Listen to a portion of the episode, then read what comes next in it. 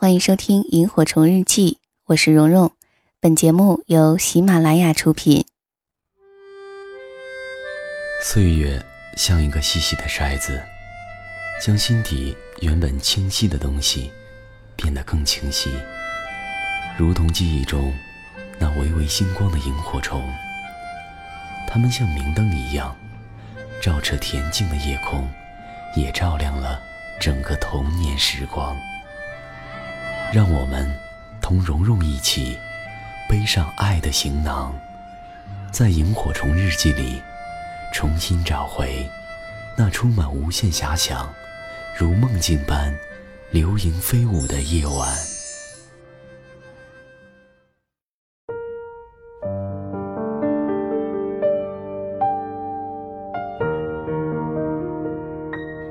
欢迎收听《萤火虫日记》，大家好，我是蓉蓉。今天想跟大家分享一篇这样的文字：好的教养跟家风有关，跟家境无关。作者是不爱一头的一头条。以下的时间一起来听。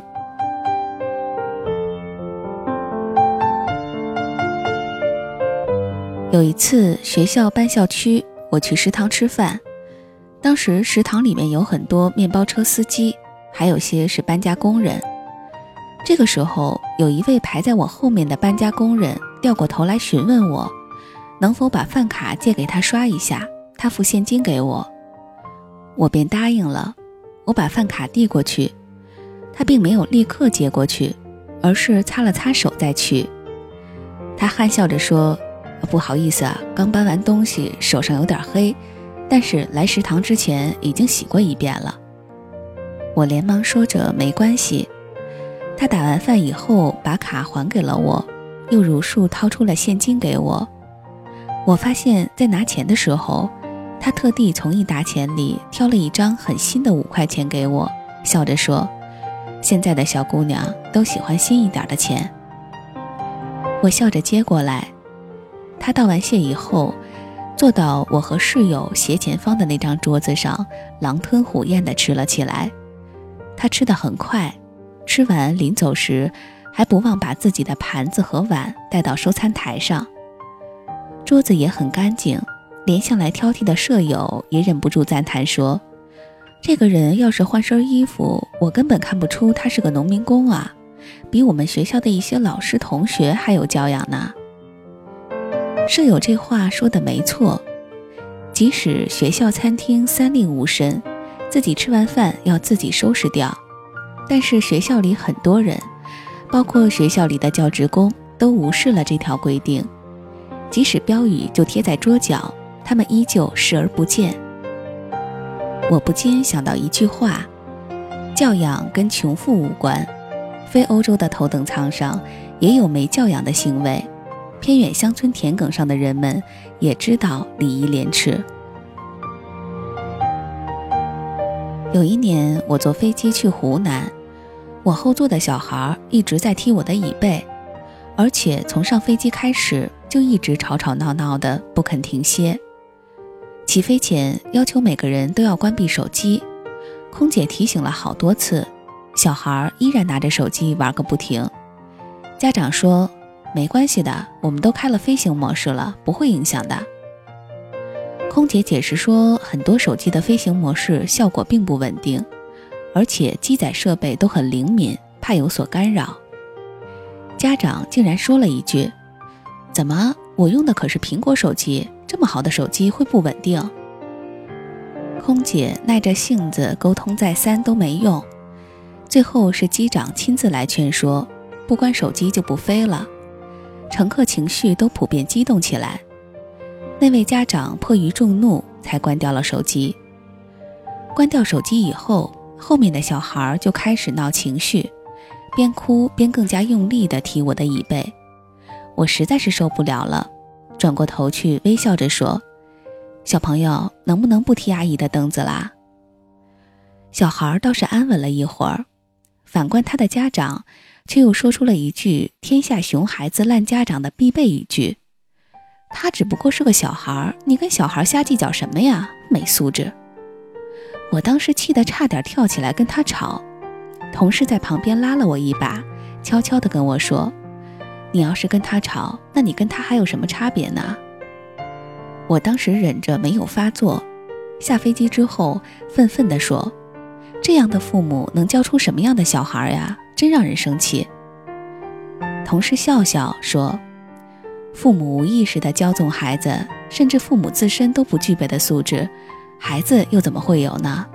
你看去年来的那个实习生 A。”那个孩子长大了，估计就是这样。实习生 A 是去年公司招进来的实习生，是以最高分考进来的。当时为人处事也特别灵活，但是最后公司却没有留下他。原因很简单，最后的测评上，很多人都提到了他不止一次欺负公司清洁工的这件事情。A 虽然很优秀，但是公司依旧没有留他。后来人事主管说，那天 A 闹着要知道理由，说自己明明业绩很优异，表现也很好，却没能被留用。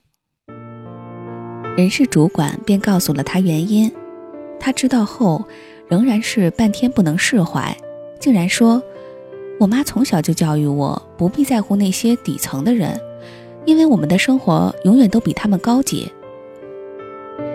知乎上有一个问题叫“一个人的教养如何体现”，里面有一位的回答让我受益匪浅。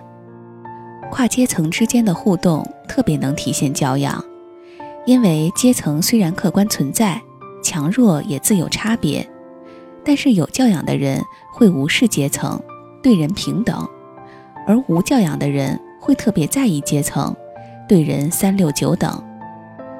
是的，目前为止。社会阶层之分依旧客观存在，不可避免。人们往往用金钱的多少去衡量一个人的社会层次高低，也习惯性的用家境的好坏来区分这个人是否有教养。然而前文所讲的农民工虽然阶层不高，与飞机乘客还有实习生 A 相比，家境显然是不一样的。但你说谁表现的更有教养一点呢？其实，真正决定一个人教养的，并不是他的家境，而是他的家风。我并不知道那位农民工叔叔来自怎样的家庭，但是我知道中国有个典故叫“孟母三迁”，父母永远是孩子最好的老师，家风是一种无形的教育力量，通过家长的行为举止、思想情趣与道德观念。综合影响自己的孩子学习与人格塑造等多方面的发展，家风的好坏甚至直接影响了后代在社会上的发展。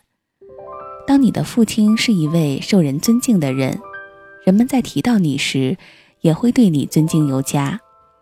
若你生在一个被人唾弃的家庭，那你也会跟着被人唾弃。虽然这些事情都不绝对，但是古往今来。这个道理都依旧存在着。格里梅尔斯豪森说过：“没有教养、没有学识、没有实践的人的心灵，好比一块田地。这块田地即使天生肥沃，但倘若不经耕耘和播种，也是结不出果实来的。可见，对孩子的教育中，家长首先就要做到其身正。只有家长做到了。”家庭才会有正直的家风，才会教育出有教养的孩子。有教养的人的遗产比那些无知人的财富更有价值。这个社会并不讨厌穷人，也不会因为你有钱就一味的接纳纵容你，因为人人都会喜欢有教养、有素质的人，厌恶与唾弃那些不知教养为何物的人。